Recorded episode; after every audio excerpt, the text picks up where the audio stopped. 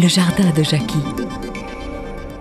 Euh, Jackie, pour être sûr que, ces plantes soient vraiment bonnes et non pas trop traitées, comment faire? Alors d'abord, la, solution la plus, euh, rationnelle, la plus efficace, c'est d'essayer de, d'avoir des plantes dans son jardin. Par exemple, euh, des, plantes comme le thym, la sauge, le romarin, la verveine, ce sont des plantes, vous n'avez pas besoin d'être jardinier euh, pour pouvoir les faire pousser. Ne cédez pas non plus, je veux dire, aux, sirènes de l'exotisme. Hein.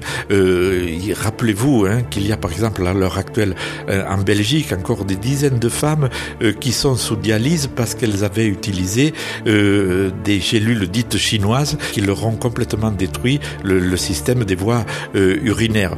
On a fait aussi de grandes communications sur les, propriétés étonnantes par exemple du, du ginseng comme plante tonique. Alors c'est vrai que le ginseng est une plante tout à fait efficace mais dans notre panoplie de plantes européennes on a tout ce qu'il faut des plantes encore meilleures que euh, celles que l'on peut parfois, dont on ne connaît pas toute la provenance et les garanties, et dont le coût est parfois exorbitant, complètement disproportionné à leur efficacité. Alors, euh, après les infusions que l'on fait donc euh, à peu près deux fois deux fois dans l'année.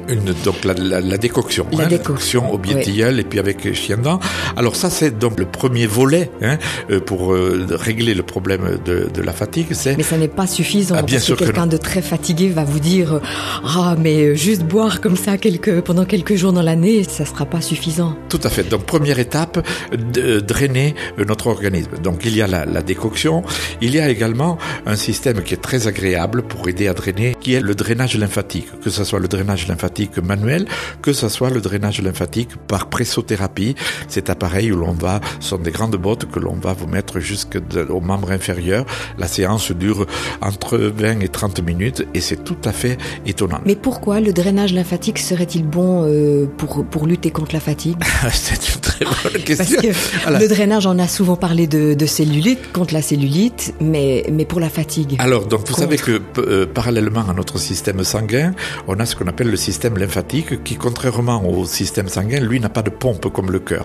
Et euh, en résumé, notre système lymphatique est la poubelle un peu de notre de notre organisme. Et si pour une raison quelconque, parce qu'on ne fait pas suffisamment de mouvement, parce que la circulation ne fonctionne pas tout à fait comme il faudrait, eh bien no, notre système lymphatique est chargé euh, de toxines, ça va avoir indirectement une une action et un effet sur notre sur notre énergie. Donc il faut absolument nettoyer les tuyaux. Donc que ça soit euh, au niveau interne par la décoction euh, au biais de tilleul et dents, que ça soit par ces euh, drainages lymphatiques. Alors aussi, c'est un point très important au niveau de du bien-être. On a tendance, on est tous pareils, on a tendance souvent à en faire trop. Je veux dire par là, combien sont les gens qui se sentent fatigués et font tout en même temps? Ils font de l'acupuncture, ils font de la réflexologie, ils font du drainage lymphatique, ils font de la phytothérapie, de l'aromathérapie. Non, non, surtout pas, parce que euh, on ne sait plus, on ne sait plus comment cela va euh, réagir et on ne sait plus quelle est la thérapie qui va être efficace ou pas. Le trop est parfois l'ennemi, est parfois l'ennemi du bien. Donc euh, la, la, phytothérapie, hein, la décoction plus le drainage lymphatique pour nettoyer hein, l'organisme, c'est le premier volet et ça c'est largement euh, suffisant.